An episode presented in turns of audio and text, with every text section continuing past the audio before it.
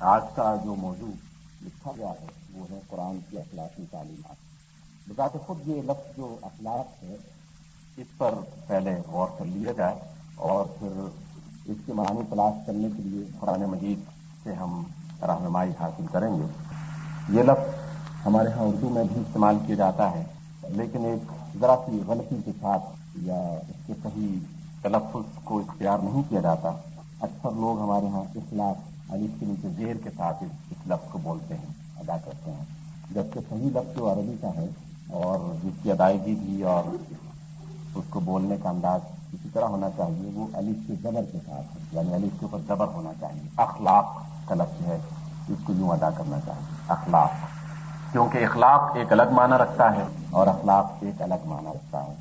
عربی میں اخلاق جو ہے، یہ ایک جمع کا لفظ ہے پلورل ورڈ ہے۔ جس کا مفرد یعنی سنگولر جو لفظ ہے، وہ ہے خلق۔ اور خلق کا معنی ہوتا ہے عادت خفلت انسان کی جو مختلف صفات ہیں، وہ چاہے اچھی ہوں یا بری ہوں، دونوں اعتبار سے عربی زبان میں اس کے لیے خلق کا لفظ استعمال کیا جاتا ہے۔ اور خلق کو پھر جب جمع کی صورت میں بولا جائے تو وہ اخلاق لفظ بنتا ہے۔ اور اگر الف کے نیچے زیر لگا دیا جائے تو یہ اخلاق بنتا ہے۔ اور اخلاق جو ہے اس کا معنی ہوتا ہے، بوسیدہ ہو جانا، پرانا ہو جانا کسی چیز کا، اور یہ ایک بالکل مختلف معنی رکھتا ہے۔ خلق جو ہے اور اخلاق عربی میں جب بھی استعمال کیا جاتا ہے، تو وہ ہمیشہ اس معنی میں استعمال نہیں کیا جاتا جس معنی میں ہم لوگ استعمال کرتے ہیں۔ ہم جب بھی اخلاق کا لفظ اپنے ذہن میں لاتے ہیں، تو ہمیشہ ایک اچھا تصور، اچھی عادت کے معنوں میں استعمال کیا جاتا ہے۔ جبکہ اخلاق بذات خود ایک عادت کا نام ہے۔ ایک صفت کا نام ہے ایک خصلت کا نام ہے۔ اور یہ عادت اور صفت اور خصلت جو ہے، یہ اچھی بھی ہو سکتی ہے اور بری بھی ہو سکتی ہے۔ اس لیے عربی میں دو لفظ استعمال کیے جاتے ہیں۔ ایک کہا جاتا ہے اخلاق حسنہ یعنی اچھے اخلاق۔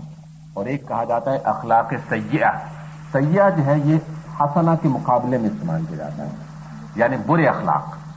اس کا معنی یہ ہوا کہ اخلاق برے بھی ہو سکتے ہیں اور اخلاق اچھے بھی ہو سکتے ہیں اور جس کے اخلاق برے ہوں گے، یقیناً اس کا تعارف، اس کی شخصیت بھی اسی اعتبار سے ناپسندیدہ ہوگی۔ اور جس کے اخلاق اچھے ہوں گے، وہ بندہ بھی اسی طرح پسندیدہ شمار کیا جائے گا۔ نبی مکرم صلی اللہ علیہ وسلم کے لیے اللہ تعالی نے اس لفظ کو استعمال کیا ہے۔ جب مشرقین مکہ نے آپ صلی اللہ علیہ وسلم کے بارے میں مختلف قسم کے کلمات کہے اور آپ پر مختلف الزامات اور تہمتیں لگانے کی کوشش کی کسی نے آپ کو کاہن کہا، کسی نے شاعر کہا، کسی نے ساحر کہا، اور مختلف جو الفاظ استعمال کیے گئے۔ تو اللہ تعالیٰ نے حضور اکرم صلی اللہ علیہ وسلم کے لیے یہ لفظ استعمال کیا کہ وہ ان خلق عظیم کہ آپ جو ہیں وہ عظیم اخلاقی قدروں کے مالک ہیں، اچھے اخلاقی قدروں کے مالک ہیں۔ یہ جو کاہنوں والی عادتیں ہیں، یہ جو ساحروں والے انداز ہیں، یہ جو لوگوں کو فریب دینے والی صورتیں ہیں، یہ آپ کے قریب بھی نہیں آتی۔ آپ ان جیسے نہیں ہو سکتے۔ اس لیے آپ ان کی باتوں سے پریشان نہ ہوں اور دل گرفتہ نہ ہوں۔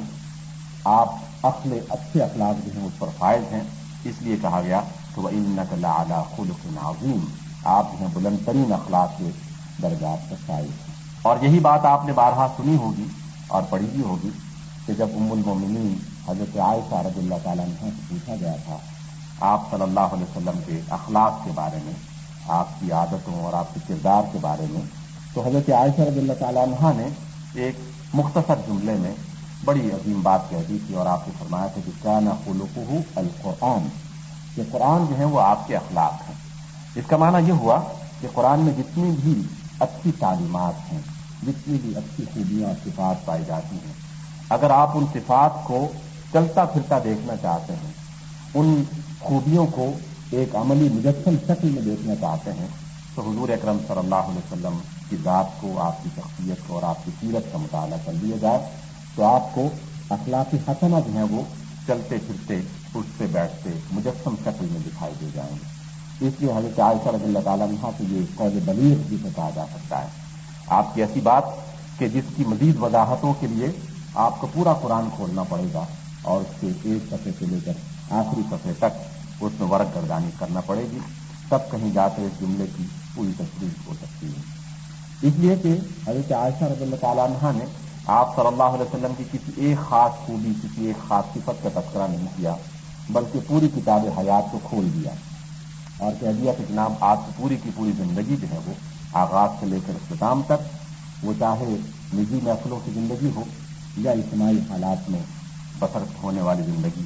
وہ سب کے سب جو ہیں وہ قرآن تعلیمات کے عین مطابق تھی اور آپ لوگ جب قرآن مجید کا مطالعہ کرتے ہیں، تو قرآن مجید کی سورہ فاتحہ میں ہی جب ایک بندہ اپنے رب سے جو دعا کرتا ہے اور اس کی تعریفوں کے ساتھ اس کا تذکرہ کیا جاتا ہے، اللہ کی ربوبیت کا اعلان کرتے ہوئے، اس کی رحمتوں کا تذکرہ کرتے ہوئے، اس کے مالک یوم الدین کا اقرار کرتے ہوئے، اور یہ سب کچھ جب کہہ دیتا ہے، پھر بعد میں اس سے طلب کرتا ہے کہ ایک دن اختراط المستقیم، کہ مجھے اس کی راستہ دکھا تو اس کے جواب میں اللہ تعالیٰ جو پورا قرآن مجید نازل کر دیتا ہے اور کہہ دیتا ہے کہ ذالک الکتاب لا ریب ہدن للمستقیم گویا کہ پہلی پکار یا طلب اور دعا جو ہے، اس کا جواب جو ہے وہ پورا قرآن سامنے آتا ہے۔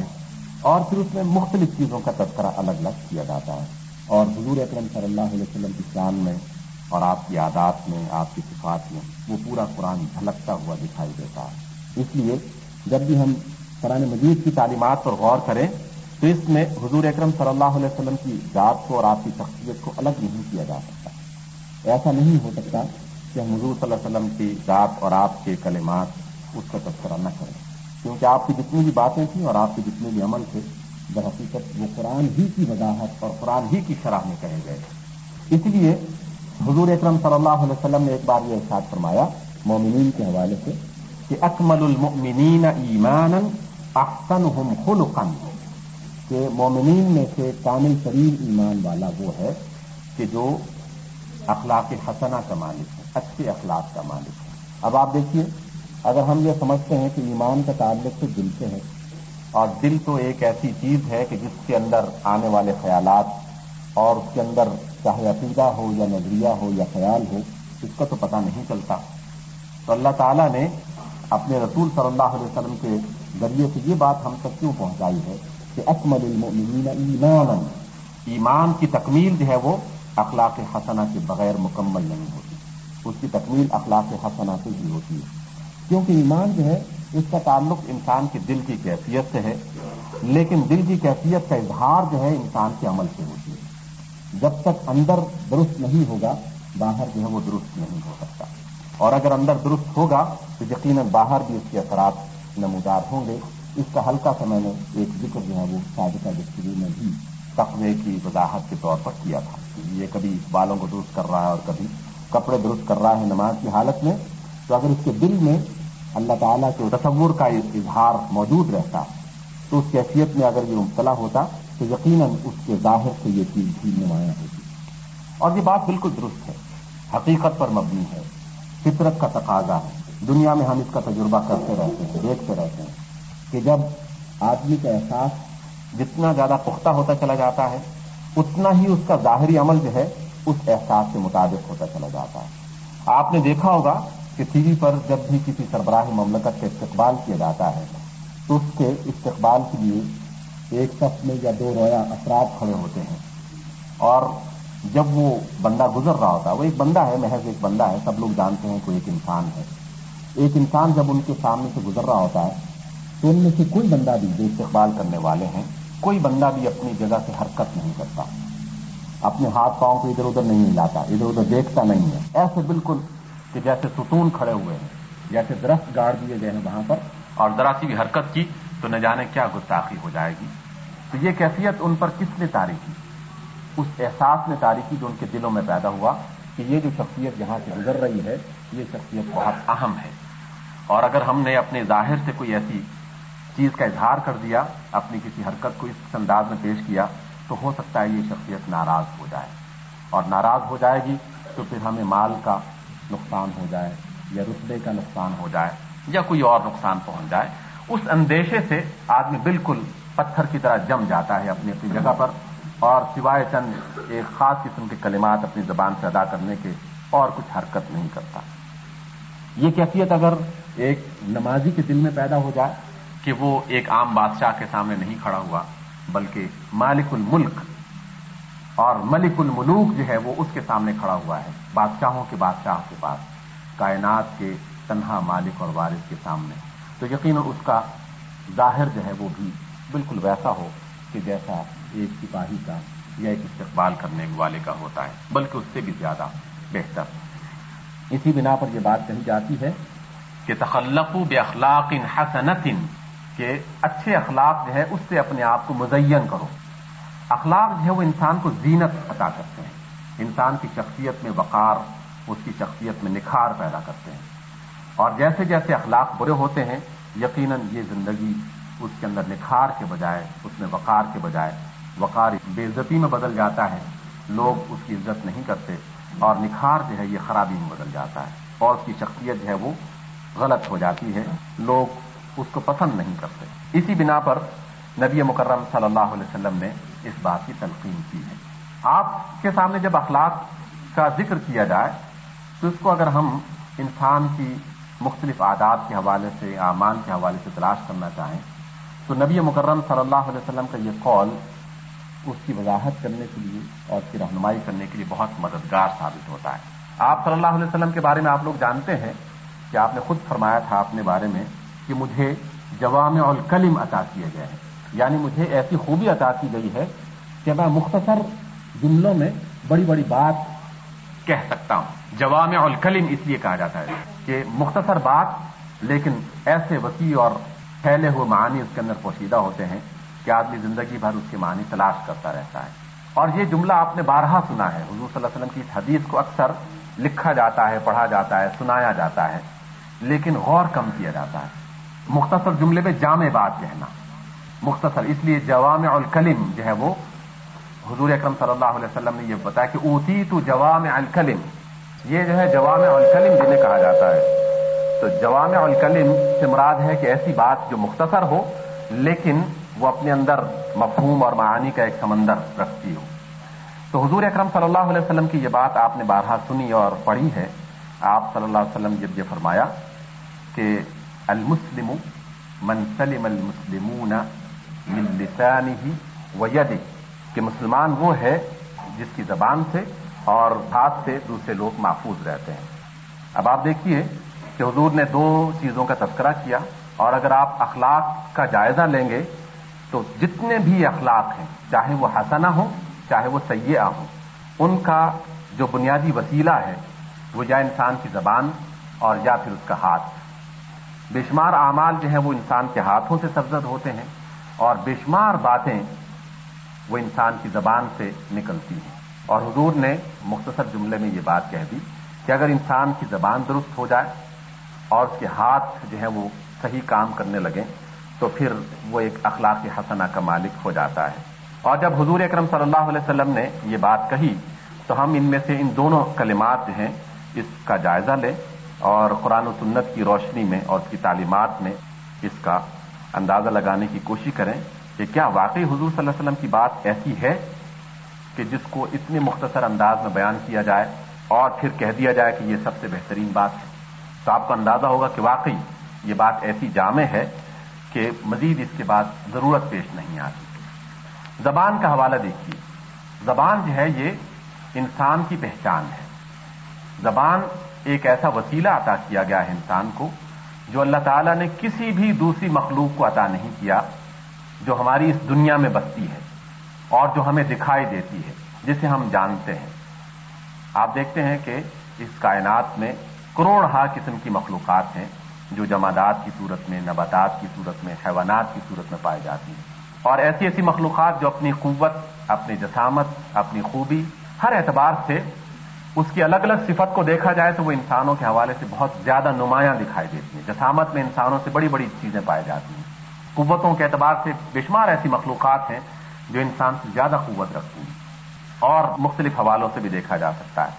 لیکن اللہ تعالیٰ نے انسان ایک ایسی مخلوق پیدا کی کہ جسے زبان عطا کرتے ہوئے دوسری مخلوقات سے اسے ممیز کر دیا، واضح، نمایاں کر دیا۔ اسے ایک ایسی برتری عطا کر دی جو دوسری کسی بھی مخلوق کو عطا نہیں کی گئی۔ جو بظاہر ہمیں دکھائی دیتی ہیں لیکن وہ بولتی نہیں ہے وہ گفتگو نہیں کرتی۔ اس انداز میں گفتگو نہیں کر سکتی جس انداز میں ایک انسان گفتگو کرتا ہے۔ ایک انسان اپنی زبان سے کروڑ ہا قسم کے کلمات اور جملے اور عبارتیں بناتا ہے، لیکن باقی مخلوقات جو ہیں وہ اس سے نوازے نہیں گئے۔ اسی بنا پر آپ دیکھتے ہیں کہ اللہ تعالیٰ نے جب پہلی وہی کا ارادہ کیا نازل کرنے کا تو اس میں باقاعدہ اس کا ذکر کر دیا جائے کہ علم الانسان معلم یا علم اور پھر یہ بھی کہہ دیا کہ علم بالقلم۔ پہلے کہہ دیا کہ جو نہیں جانتا تھا وہ سکھا دیا، اور پھر اس کے ساتھ یہ ذکر کر دیا کہ اسے قلم کے ذریعے سے سکھا دیا۔ اور قلم پر آپ غور کریں گے تو قلم بھی ایک زبان رکھتی ہے۔ جو انسان کی اپنی زبان ہے، اس کو کبھی وہ اپنے منہ کے اندر جو ایک گوشت کا ٹکڑا ہے، اس کے ذریعے سے اس کا اظہار کرتا ہے، اور کبھی وہی کلمات جو ہیں اس کے ہاتھ کی گرفت میں آ جاتے ہیں اور پھر قلم کی زبان سے کاغذوں پر بولنا شروع کر دیتے ہیں۔ کلمات جو ہیں یہ ایک بہت بنیادی اہمیت کے حامل ہیں۔ نبی مکرم صلی اللہ علیہ وسلم کے معجزات پر اگر آپ غور کریں گے تو آپ کا سب سے بڑا، سب سے نمایاں، سب سے بہترین اور ہمیشہ زندہ رہنے والا معجزہ جو تھا، وہ بھی کلمات ہی کی صورت میں تھا۔ باقی جتنے بھی معجزات تھے، وہ وقتی طور پر تھے وقت ختم ہوا تو معجزات بھی اپنی حیثیت کھو بیٹھے۔ لیکن اللہ نے اپنے رسول صلی اللہ علیہ وسلم کو جو سب سے بہترین معجزہ عطا کیا، وہ کلمات کی صورت میں تھا۔ قرآن مجید کلمات کا مجموعہ ہے، لفظوں کا مجموعہ ہے۔ اور یہ معجزہ واقعی قیامت تک کے لیے محفوظ کر دیا گیا۔ اللہ تعالیٰ نے اس کا ذکر کر دیا ہے۔ اس لیے کلمات جو ہیں، یہ انسان کی زبان سے نکلنے والے ہوں یا اس کے قلم سے نکلنے والے ہوں؟ یہ دونوں زبان ہی کی حیثیت رکھتے ہیں۔ اس لیے اللہ کے رسول صلی اللہ علیہ وسلم نے پہلے زبان کا تذکرہ کیا کہ زبان سے اخلاق حسنہ کا مظاہرہ ہونا چاہیے۔ اور اگر آپ انسان کی اور ایک مسلمان کی فطرت اور کی زندگی پر غور کریں گے تو آپ کو حیرت ہوگی کہ دنیا میں ایک انسان جب مسلمان ہوتا ہے تو سب سے پہلے زبان ہی کا استعمال کیا جاتا ہے اس کو مسلمان بنانے کے لیے۔ ایک بچہ پیدا ہوتے ساتھ ہی سب سے پہلے کلمات سنتا ہے جسے سمجھ میں کچھ نہیں آ رہا ہوتا، لیکن اس کے کان میں وہ کلمات دہرائے جاتے ہیں، ادا کیے جاتے ہیں۔ اللہ کے رسول صلی اللہ علیہ وسلم کی اس تعلیم پر عمل کیا جاتا ہے کہ اس کے ایک کان میں اذان اور دوسرے کان میں اقامت جو ہے وہ دوہرا دی جائے۔ اب بظاہر بچہ جو ہے وہ سمجھتا کچھ نہیں ہے، لیکن وہ کلمات جو اس کے ذہن میں داخل ہو رہے ہیں جو آواز اس کے اندر داخل ہو رہی ہے، اس کا کچھ نہ کچھ اثر یقیناً ہوتا ہوگا اس کی شخصیت پر۔ کبھی نہ کبھی وہ اپنے دل میں کسی بھی مرحلے میں انسان کی زندگی کے کسی مرحلے میں سوچ سکتا ہے کہ میں وہ شخص ہوں کہ جس کے کانوں میں یہ کلمات پہلے دن ڈالے گئے تھے، جس میں اللہ تعالیٰ کی وحدانیت اور نبی مکرم صلی اللہ علیہ وسلم کی رسالت کا تذکرہ کیا گیا تھا۔ اور جس میں اللہ کے سامنے حاضر ہونے اور جواب دہی کا ایک تصور جو ہے وہ پیش کیا گیا تھا۔ اس لیے آپ دیکھتے ہیں کہ ہم جو مسلمان ہوئے ہیں، تو ہمارے مسلمان ہونے کا پہلا مرحلہ جو ہے وہ زبان کی صورت میں کلمات ادا کرنے کو کیا گیا۔ اور اس کو بنیاد بنایا گیا ہے۔ پھر اس کے بعد اللہ تعالی نے ایک مسلمان کو دوسرے مسلمان سے ملنے کے لیے، ملاقات کے لیے سب سے پہلی ذمہ داری جو اس کو لگائی گئی ہے، اس میں بھی زبان کا استعمال کیا جاتا ہے۔ یہ باقاعدہ ضروری قرار دے دیا گیا کہ ایک مسلمان جب بھی کسی دوسرے مسلمان سے ملے تو سب سے پہلے اپنی زبان سے السلام علیکم کے کلمات جو ہیں وہ دوہرائے اور جب بھی کوئی شخص السلام علیکم کہتا ہے تو فوراً اس کی شخصیت کا اظہار ہو جاتا ہے، تعارف مکمل ہو جاتا ہے کہ یہ سامنے مجھے ملنے آیا ہے، یہ ایک مسلمان گھرانے سے تعلق رکھتا ہے اور اس نے مجھے سلامتی کی دعا دی ہے۔ اس کی زبان سے جیسے یہ لفظ نکلتے ہیں، جہاں اس کا تعارف ہوتا ہے، وہاں فوری طور پر ایک معاہدہ بھی ہو جاتا ہے دونوں افراد کے درمیان، یا ایک فرد اور ایک گروہ کے درمیان۔ آنے والا یہ اعلان کرتا ہے کہ تم پر سلامتی ہو۔ اور جب یہ اعلان کیا جاتا ہے تو یقیناً وہ اعلان بے سبب نہیں ہوتا۔ اس کے پیچھے کوئی نہ کوئی تصور ضرور ہوتا ہے۔ جب وہ کہتا ہے کہ تم پر سلامتی ہو، تو گویا وہ اس بات کا اعلان کر رہا ہوتا ہے کہ میں نے تمہیں سلامتی کی دعا دی ہے، اب میں تمہیں دھوکہ نہیں دے سکتا۔ اب میں تیرے ساتھ زیادتی نہیں کر سکتا۔ اب میں تیرے ساتھ کوئی ظلم نہیں کر سکتا۔ اب مجھ سے تجھے کوئی دکھ اور تکلیف نہیں پہنچے۔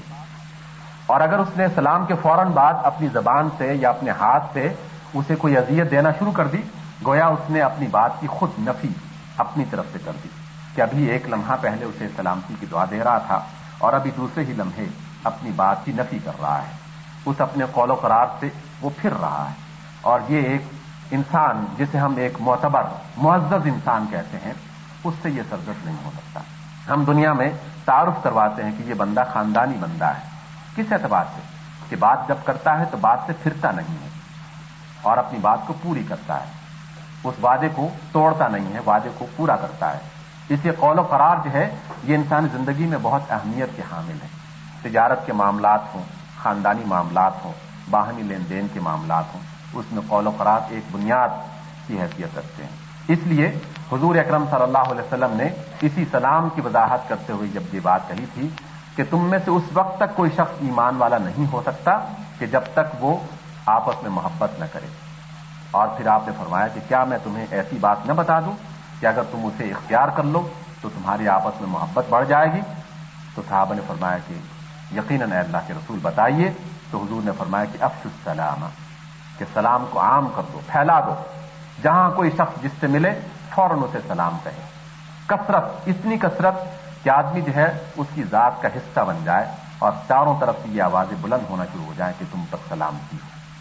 سلامتی کی دعائیں جب عام ہو جائیں گی، تو یقیناً کہیں نہ کہیں اس کی شخصیت میں یہ اثر ضرور نمودار ہوگا اور اس کے اثرات اچھے بھی نمایاں ہوں گے اس کے سامنے۔ آپ کبھی تجربہ کر کے دیکھ لیجیے کہ کوئی ایسا فرض کہ جس سے کسی خطرے کا امکان ہو، جس سے کوئی نقصان پہنچنے کا اندیشہ ہو، اور آپ اس کے پاس سے گزرنے کے لیے پریشان ہو رہی ہوں کہ میں اس سے پاس سے گزروں گا تو نہ جانے کیا ہوگا۔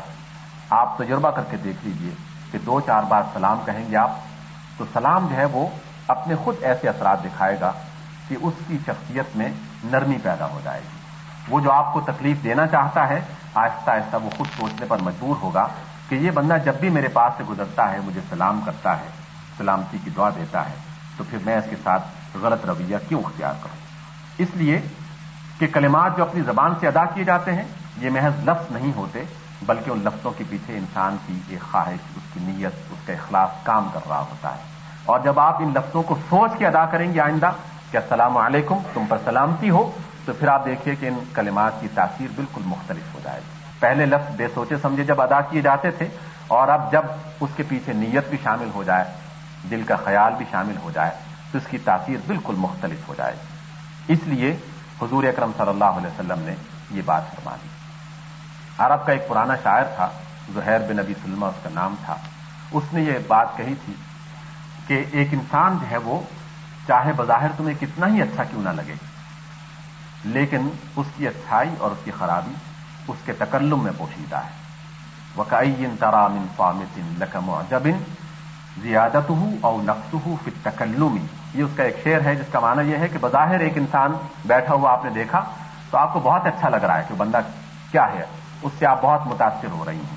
لیکن اس کا تاثر جو ہے اس کے کلام سے یا تو بڑھ جائے گا، اس میں اچھائی پیدا ہو جائے گی، اور جا پھر اس کی زبان سے، اس کے تکلم سے وہ تاثر زائل ہو جائے گا۔ اگر اس نے اپنی زبان سے اچھی بات کہی، تو فوراً اس کے اچھے ہونے کا ایک ثبوت مل جائے گا۔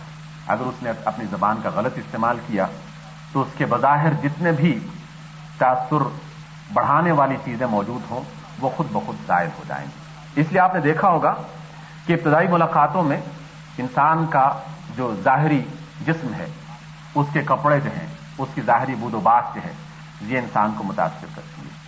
لیکن یہ تاثر جو ہے، وہ دیر پا نہیں ہوتا۔ اگر وہ شخص آپ سے بدزبانی کرنے والا ہو، گستاخی کرنے والا ہو، ایک ایسا بدزبان شخص، ایک ایسا گستاخ شخص ہے، وہ آپ کو کسی بھی لمحے پسند نہیں آئے گا، فوراً آپ اپنے ذہن میں ایک دوسرا تاثر قائم کر لیں گی۔ ایک پہلا تاثر چند لمحے پہلے یہ تھا کہ یہ بندہ بہت اچھا ہے، کپڑے اس کے بہت اچھے ہیں۔ ایک بہت ہی اچھے خاندان سے لگتا ہے، مال و دولت اس کے پاس موجود ہے۔ جو متاثر کرنے والی شخصیت میں نمایاں چیزیں ہوتی ہیں، انسان اس سے وقتی طور پر متاثر ہوتا ہے۔ لیکن وہی شخص آپ کو ایک گالی دے دے یا بد زبانی کر لے، تو آپ اس کی تمام چیزوں کو ایک دم توڑ دیتی ہیں اور اس کا انکار کر دیتی ہیں اور پھر اس کے مقابلے میں وہ باتیں شروع ہو جاتی ہیں کہ جہاں اس کی شخصیت بھی کام نہیں آتی، اس کا مال بھی کام نہیں آتا، اس کا لباس بھی کام نہیں آتا۔ اس لیے کہ انسان کا لباس اس کے ساتھ ہے، اس کی ظاہری شخصیت اس کے ساتھ ہے۔ لیکن جو آپ کے ساتھ جس کا تعامل ہے اور جس کے ساتھ تعلق قائم ہو رہا ہے، وہ اس کا تعلق ہے اپنی زبان کے اعتبار سے یا اپنے معاملے کے اعتبار سے۔ اگر وہ معاملے میں کھڑا ہے، سچا ہے اور اپنی زبان کے اعتبار سے نرم ہے، تو یقیناً وہ شخص آپ کو پسند آئے گا۔ لیکن اگر اپنی زبان میں وہ سخت لہجہ رکھنے والا ہے، درست انداز میں بولتا ہے، فخر اور تکبر اور غرور میں مبتلا ہے تو وہ شخص چاہے کتنا ہی مال کیوں نہ رکھتا ہو، کتنا ہی اچھا لباس پہن کے کیوں نہ آتا ہو، چاہے کتنی ہی منزلت اور مرتبے اور مقام کو مالک ہو، آپ کو بننا پسند نہیں آئے گا۔ چاہے اس سے ڈرتے ہوئے یا اس کے احترام میں، اس کی مجلس میں آپ خاموش رہیں، لیکن جیسی ہی نظروں سے اوجھل ہوگا، ہر بندہ اس کے بارے میں فوراً یہ تبصرہ کرنا شروع کر دے گا۔ اور وہ تبصرہ آپ کے ذہنوں میں خود موجود ہے کہ کیا تبصرے شروع ہو جائیں گے فوراً۔ اس لیے انسان کی شخصیت جو ہے، اس کے تعامل سے، جسے ہم عربی میں تعامل کہتے ہیں، اس کا معنی ہوتا ہے آپس میں برتاؤ۔ برتاؤ سے انسان کی شخصیت جو وہ نکھرتی ہے یا پھر خراب ہوتی ہے۔ اس لیے حضور اکرم صلی اللہ علیہ وسلم کی بات، جسے اس شاعر نے اس انداز میں بیان کیا تھا۔ اور یہ ایک اور شعر میں اس نے یہ کہا کہ لسان الفتح نصف و نصف فعدہ ولم یبقى الا صورت اللحم والدم۔ کہ انسانی جسم جو ہے، اس کے اندر، اس کا نصف جو ہے، وہ تو اس کی زبان ہے۔ اور باقی نصف جو ہے وہ اس کا دل ہے۔ اور ایک انسان میں سے اس کی زبان اور اس کا دل نکال دیا جائے تو باقی صرف گوشت اور خون رہ جاتا ہے، اور کچھ نہیں ہوتا۔ وہ انسان نہیں ہوتا۔ وہ محض گوشت اور خون کا مجموعہ ہے۔ اگر اس کا دل درست نہیں ہے اور اگر اس کی زبان جو ہے وہ انسانوں کو صحیح طور پر آرام اور سکھ نہیں پہنچا رہی ہوتی اس لیے آپ دیکھتے ہیں کہ اللہ تعالی نے بھی اس بات کو کلام مجید کا حصہ بنا دیا۔ اور انسانی صفات کے حوالے سے یہ بات جب کہی کہ لا تصعر خدك للناس، کہ اپنی گالیں جو ہیں وہ لوگوں کے سامنے مت پھلاؤ۔ اور گال پھلانا جو ہے یا منہ پھلانا جو ہے، یہ ایک تعبیر ہے محض، لیکن اس سے مراد تکبر اور غرور کرنا ہے۔ وہ شخص جسے تھوڑی سی شہرت مل گئی، تھوڑی سی عزت مل گئی، تھوڑی سی مال و دولت مل گیا، اور پھر اس بنیاد پر وہ نچلا نہیں بیٹھنا چاہتا۔ وہ جب بات کرتا ہے تو اس بات کا اظہار کرنے کی کوشش کرتا ہے کہ لوگ مجھے پہچانے کہ میں کون ہوں۔ میرے اس رتبے کا اندازہ ہو جائے میری گفتگو سے، میری بات سے۔ تو اللہ تعالیٰ نے یہ بات کہی کہ اپنی گال جو ہے وہ مت پھلاؤ، اپنے منہ مت پھلا کے لوگوں سے بات کرو۔ اور پھر جب بات کہی گئی، پھر اللہ تعالیٰ کا یہ ارشاد ہوتا ہے کہ وقت من فوسی کا اپنی آواز کو نرم رکھو۔ اور پھر مزید یہ بات کہی کہ ان انکر الاسوات لسوت الحمیر کہ سب سے زیادہ ناپسندیدہ آواز جو ہوا کرتی ہے، وہ گدھے کی آواز ہوتی ہے۔ اللہ نے اس لفظ کو باقاعدہ استعمال کیا۔ کہ وہ جب آواز نکالتا ہے، تو کوئی بھی شخص اپنے کانوں میں راحت محسوس نہیں کرتا۔ کرختگی سی محسوس کرتا ہے، اذیت محسوس کرتا ہے۔ اسی طرح وہ شخص جو اپنی زبان سے کسی دوسرے بندے کو اذیت پہنچاتا ہے، اس کی آواز کو اللہ نے گدھے کی آواز سے مشابہت دے دی، جو انسانوں کو راحت اور سکھ نہیں پہنچاتی، بلکہ دکھ اور تکلیف اور اذیت پہنچاتی۔ اور یہ جو انداز ہم لوگ اپناتے ہیں بعض اوقات، آپ نے دیکھا ہوگا کہ دیہاتوں میں مختلف جو چودھری حضرات ہوتے ہیں اور شہروں میں وہ لوگ جو انہی علاقوں سے کسی انداز میں آتے ہیں، جب بھی وہ اپنے کسی ماتحت کو بلاتے ہیں اور ماتحت کو جب بلانے کا انداز اپناتے ہیں تو فوراً اس سے اندازہ ہو جاتا ہے اور وہ اپنے تعارف اس انداز میں کروانا چاہتے ہیں کہ لوگ سمجھیں، انہیں پتا چلے کہ میں کون ہوں، اپنے رتبے کا اظہار وہ کرنا چاہتے ہیں۔ اللہ تعالیٰ نے ایسے افراد کے بارے میں کہا کہ یہ گدھے کی آواز سے مشابہت رکھنے والے افراد اس لیے کہ آواز کا بلند کرنا اور آواز کا پست رکھنا جو ہے، بذات خود یہی مراد نہیں ہے، بلکہ اس کے پیچھے انسان کے ذہن کی وہ کیفیت کہ جو کبھی تکبر اور غرور میں مبتلا کر دیتی ہے اور نرمی جو ہے، اس کے احترام میں اضافہ کا باعث بنتی ہے۔ اس کو واضح کرنا مقصود ہے۔ اسی بنا پر اللہ تعالیٰ نے یہ بات بھی کہی کہ لاتم شفل اور مراحن زمین سے اکڑ کے مت چلو۔ پھر اللہ تعالیٰ نے یہ بات بھی کہی کہ دیکھو، اگر تم زمین پہ اکڑ کے چلو گے، تو نہ تو زمین کا سینہ چیر سکتے ہو اور نہ ہی پہاڑوں کی بلندیوں کو چھو سکتے ہو۔ میری زمین جو ہے وہ اور میری کائنات بہت وسیع اور بہت ہی عظیم الشان ہے۔ تم ذرا سے اکڑ کے چلتے ہوئے یہ مت سمجھو کہ تم زمین کی تمام چیزوں پر حاوی ہو گئے ہو۔ نہ پہاڑ کی بلندیوں کو چھو سکتے ہو اور نہ زمین کا سینہ تم چیر سکتے ہو۔ اور یہ چلنا جو ہے، اس میں بھی در حقیقت اسی کردار کو بنیاد بنایا گیا ہے۔ تیز چلنا یا پھر قدم جما جما کے چلنا جو ہے، اس کو بنیاد نہیں بنایا گیا۔ اصل اس کردار کی نمائندگی اس کے بارے میں کہا گیا ہے کہ جو شخص اکڑ کے چلتا ہے، وہ اپنی ذات میں ایک ایسے تکبر اور غرور کو محسوس کرتا ہے کہ جو اللہ تعالیٰ کی ذات کو پسند نہیں۔ اسی بنا پر اللہ تعالیٰ نے فرعون کی جب صفت بیان کی ہے اور مختلف اللہ کے جو باغی تھے، ان کی صفت بیان کی ہے، تو اس میں تکبر کو واضح طور پر نمایاں کیا ہے۔ خود ابلیس کے بارے میں کہا گیا ہے کہ اس نے جب اللہ کی بات کو سنا تو اس نے اپنے تکبر کا اظہار کیا اور یہ کہا کہ تو نے تو مجھے آگ سے پیدا کیا ہے اور آدم کو مٹی سے پیدا کیا ہے۔ تو تکبر اور غرور اور فخر جو ہے یہ اس انداز میں یہ تو ابلیس اور شیطان کی صفت ہے۔ جو مختلف انسانوں میں بھی بعض اوقات نمایاں ہوتی رہتی ہے یا نمودار ہوتی رہتی ہے۔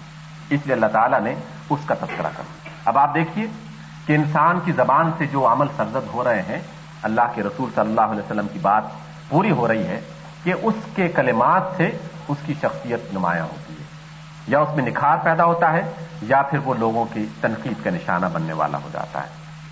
اس لیے آپ دیکھتے ہیں کہ اللہ نے اور اللہ کے رسول صلی اللہ علیہ وسلم نے مختلف حوالوں سے اس کی تعلیم دی۔ مثلا جب اللہ نے یہ بات کہی کہ تکبر مت کرو، اسی بات کو اللہ کے رسول صلی اللہ علیہ وسلم نے اس انداز میں واضح کیا کہ اللہ یہ کہتا ہے کہ تکبر جو ہے وہ میری چادر ہے۔ اور جو شخص بھی اسے ہاتھ لگائے گا، میں اسے کاٹ کے رکھ دوں گا اور مجھے اس کی کوئی پرواہ نہیں۔ تو یہ بات بالکل واضح ہے اور دنیا کی تاریخ بتا رہی ہے کہ جب بھی کسی شخص نے تکبر میں اپنی حد سے بڑھنا چاہا، اللہ تعالی نے فوراً اسے دلیل کر دیا، اسے ذلت میں پہنچا دیا۔ دنیا کی باقی تاریخیں اگر آپ اٹھا کے دیکھنا چاہتے ہیں تو قرآن مجید اس کا شاہد ہے۔ فرعون نے تکبر کیا اور کہا کہ انا ربکم الاعلی اور پھر اس کے بعد اس کا حشر کیا ہوا کہ وہ فرعون جو اپنے آپ کو ربکم الاعلی کہا کرتا تھا، اب وہ پانچ چھ فٹ اس شیشے کے اس ڈبے میں بند پڑا ہوا ہے اور دنیا بھر کے لوگ اسے دیکھتے ہیں اور عبرت کا نشان بنا دیا گیا ہے۔ لیکن اللہ تعالیٰ نے دنیا میں کیسا دلیل اور رسوا کیا اسے کہ خود اپنے طور پر لوگوں سے اپنے سر پہ جو ہے وہ جس طرح روایات میں موجود ہے مختلف قسم کی، کہ وہ خود اپنی ذلت کا سامان بن گیا۔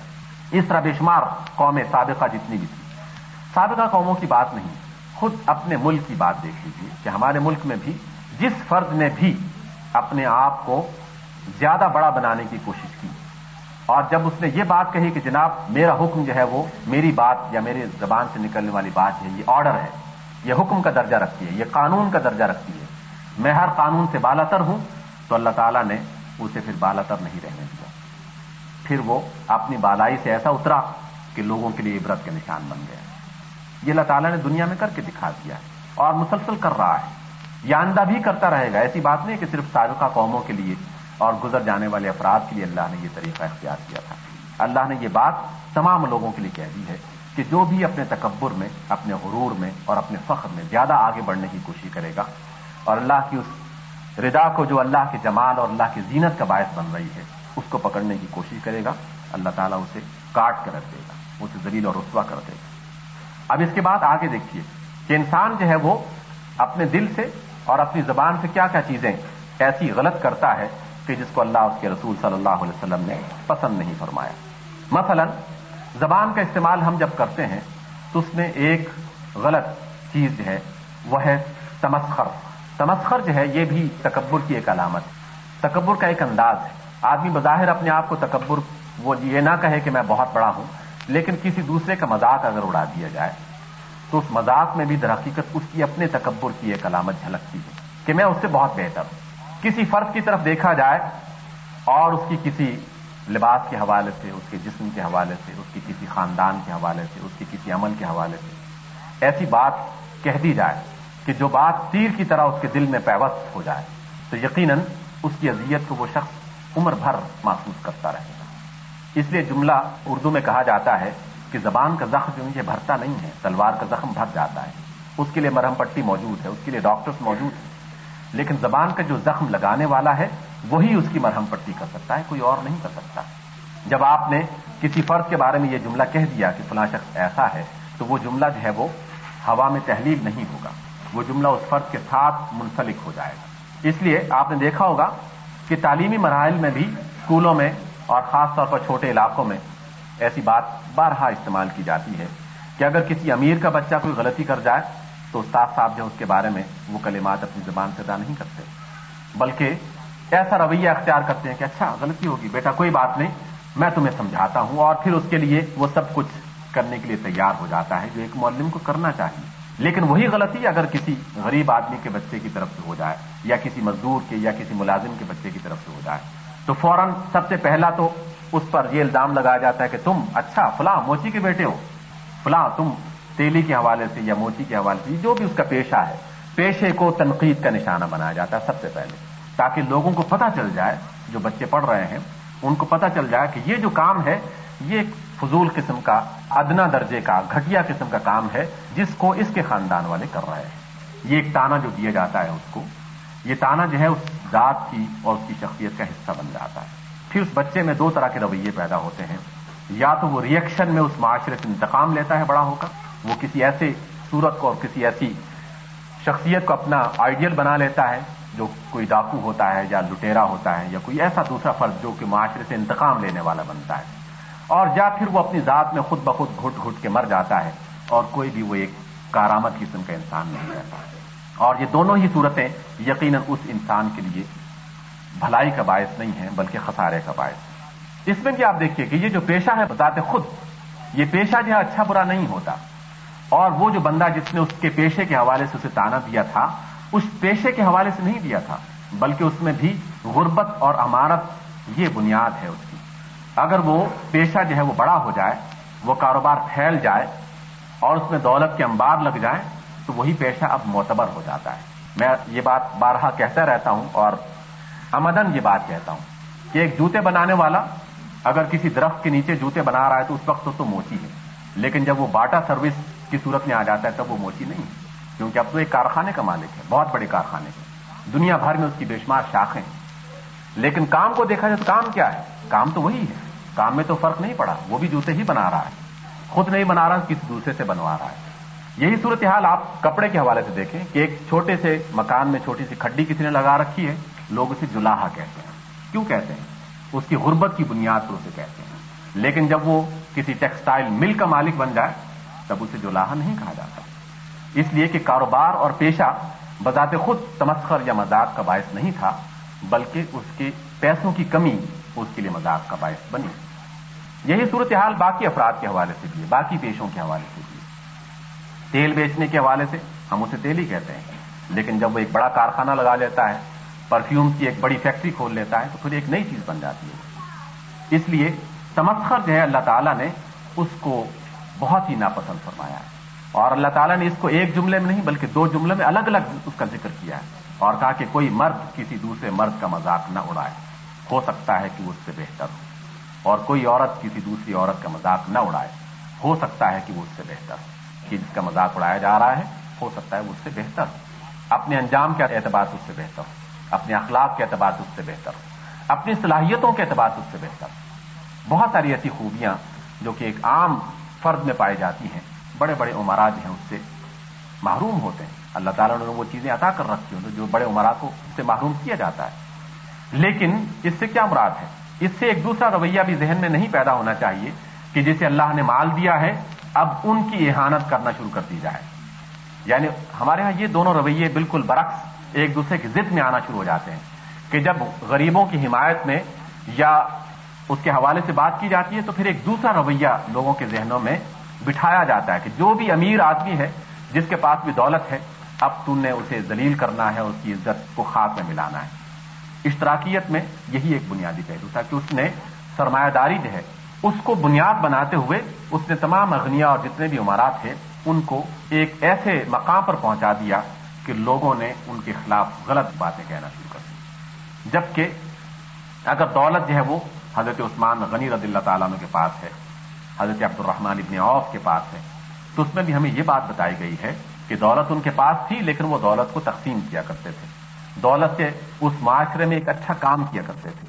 اس لیے ان کی دولت ان کے لیے بے عزتی کا باعث نہیں بنی یا ان پر تنقید کا باعث نہیں بنی، بلکہ وہ عزت میں اضافے کا باعث بن گئی۔ اور غربت اگر اب ہریرا کے پاس ہے، ایسی صورت میں ہے کہ کئی کئی دن ہو گئے ہیں، کھانے کو کچھ نہیں مل رہا۔